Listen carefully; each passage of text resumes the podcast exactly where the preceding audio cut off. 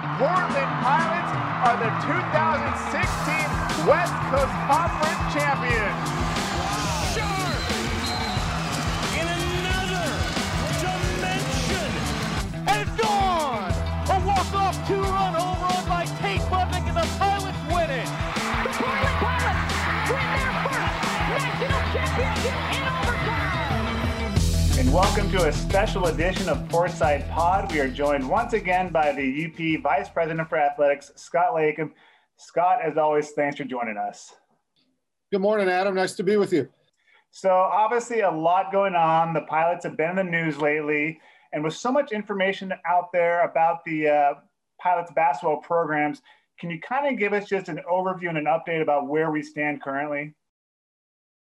Um, good question and an evolving answer. What I'll tell you um, today uh, is that we are in uh, continued dialogue uh, with our friends in the governor's office uh, about clearing um, our men's and women's basketball programs for um, full contact practices and competitions within state lines.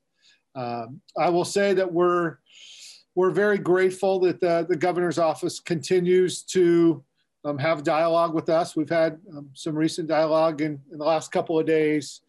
Um, they are thoughtful, they are transparent, and they have a lot on their plate with a, a pandemic and schools opening and unemployment and everything else they're battling. For me, uh, it is imperative that we advocate for our coaches and student athletes to have that same opportunity to compete that Oregon and Oregon State do. Um, and that's, I understand we're in a pandemic, but if college basketball is going to be opened up under certain circumstances, uh, we want to be part um, of that discussion. Um, I know that they've um, they have reviewed our document. Uh, we've we've talked um, the last couple of days, and uh, we are prepared to do whatever our friends in Corvallis and Eugene are doing um, to play. Uh, in the meantime, we're continuing um, to train um, to the point we're allowed. We're working closely with our uh, medical team who is um, working through state guidelines and making sure that, that we're not um, crossing over that line. Um, but we've, you know, we've had our basketball student athletes back since July. Um, they are eager to do more. but we're, you know, we're, we're going to be thoughtful in how we proceed and, and make sure that our the advice of our medical people is is um, first and foremost. And Adam, we wouldn't do this if we we didn't think we could do it safely. Uh, we're prepared to test our student athletes in those two sports every day. Uh, quarantine policy, contact policy, isolation policies. Uh, we're on point and ready to go. Just waiting for uh, an invitation to the event to start moving. And so, opening day, November 25th, is quickly approaching. What is the plan as of right now for non-conference games? Do we have any non-conference games on the schedule? We're like the other 349 Division One teams that scheduling is just a just a mess, just a flat mess. You know, even for us in state at this point, there's even some limitations on what we can do with Oregon and Oregon State, and that's that's my point of contention. We're the only state that said certain teams can play and certain can't. Uh, we're just looking for guidelines to meet and move on. Uh, but we do have some we have some games on the schedule, and you know I know some things have been reported about us, you know, barnstorming and, and traveling all over to play games. Um, we're not gonna we're not gonna travel the East Coast to the Midwest, and we're not gonna fly all over the country. That that's not safe and not what we're looking to do. Um, we do have some games that were scheduled against regional opponents in neighboring states that um, instead of here, they will likely be um, on the road. Um, the other thing to consider, Adam, is our schedule is one, it's lighter than it normally was since we're starting 15 days late. Um, there were four games scratched from each schedule. So the women can only play a maximum of seven non-conference games. I'm not sure we can get to that number, but it's not a, it's not a huge number. Uh, and the men are somewhere between nine and 11, depending on conference guidance. So uh, we've got some games on the schedule, uh, and literally it is moving by the hour. Um, when we do travel, uh, it will be to neighboring states, and we're looking at places where we can pair games. We're not going to send our student athletes out on lengthy trips and spending nine, ten days in the hotel. That's not what this is about. Um, this is about you know playing games close to home, um, testing, staying safe, getting back home testing, and, and making sure our, our student athletes are in the best position possible. And beyond non conference, the West Coast Conference recently released its schedule, and it was basically business as usual. Any update there? And do you see that schedule happening as is? That's a good question, and I had to pause to, to think about it. There's there's really three options, um, and some of these have been reported. There's an option to go into a, a bubble as as a conference um, together. There's an option to do a pod system where you know four or five schools would uh, meet at a conference institution and we all play each other. Um, the third is to play as is. Um, the play as is just just has me nervous. You know the um, the play in San Diego on Thursday and back home on Saturday and BYU on Thursday and at Pepperdine on Saturday. It's it's a lot of jumping around with what we know now. As I mentioned in non-conference, um, our preference is going to be to go to a spot, play a few games, and get right home. Probably travel same day, come back that day. Uh, I think the days of being gone, you know, eight out of ten days for conference basketball, that's a tougher sell for me right now. Um, I could be convinced later, but I think we've still got a lot of work to do on that. And you mentioned testing earlier. How is UP's testing program going right now? And are there any plans in the future to ramp it up even more? Yeah, we're uh, what we've promised and committed to the state, and what they've reviewed is uh, we will um, we'll go above and beyond the NCAA standard for basketball. Um, we the only two high contact sports we have according to the state are men's and women's basketball. So it's different for us, right? Uh, we don't have football, we don't have lacrosse, we don't have hockey. Um, basketball are those two. So the the standard for basketball at the national level is three days a week. We'll go we'll go daily because um, that's what the state's telling us to do. Um, for other sports, the way the NCAA is classifying and the way the state's classifying is different. So for anything the NCAA classifies as high, um, soccer, for instance, will test three days a week. But every sport is going to look different. Uh, what we're doing now is regular surveillance testing of all our student athletes uh, with extra testing for basketball. And we'll just continue to ra- ramp up that basketball testing as the 25th approaches. And you mentioned soccer. Fall sports are another topic on the minds of a lot of people. Any updates there as far as schedules go or time frames or NCAA championships? Good question. Um, from uh, NCAA women's soccer standpoint, I'm in my second year on the selection committee.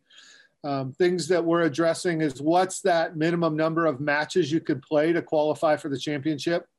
Uh, we want to be able to accommodate those schools that won't play non-conference games and those that will. I mean, the reality is some schools may play 17 matches, some may play seven, um, and, and, to treat uh, everyone equally.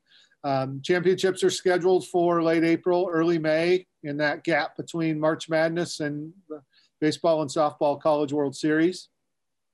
We are waiting um, for conference schedules right now, and those are being worked through. Uh, men's soccer, for instance, uh, we may play a double round robin, might be our schedule. Uh, we may just play everybody twice and, and, call that a day. It's something we're talking about. Um, what we're trying to figure out is the non conference piece um, specifically, Adam, is we're waiting for the Pac 12 to give us a thumb up or thumb down on whether or not they can play non conference matches. If they can, we'll play the likely, I mean, you, you know the drill. We'll play the Ducks, the Beavers, the Huskies, and the Cougars. Um, we're testing at the level they are, and we're comfortable with that. That's that would need to be the resume we would have to put together to make the tournaments. Um, but hopefully, we have some sort of answer on conference games sooner rather than later. Same for volleyball too.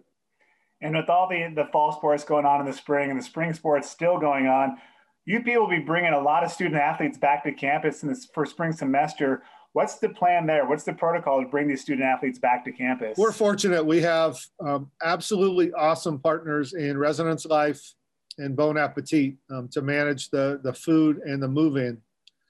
Uh, we expect most of our student athletes will head for home at the, at the Thanksgiving break.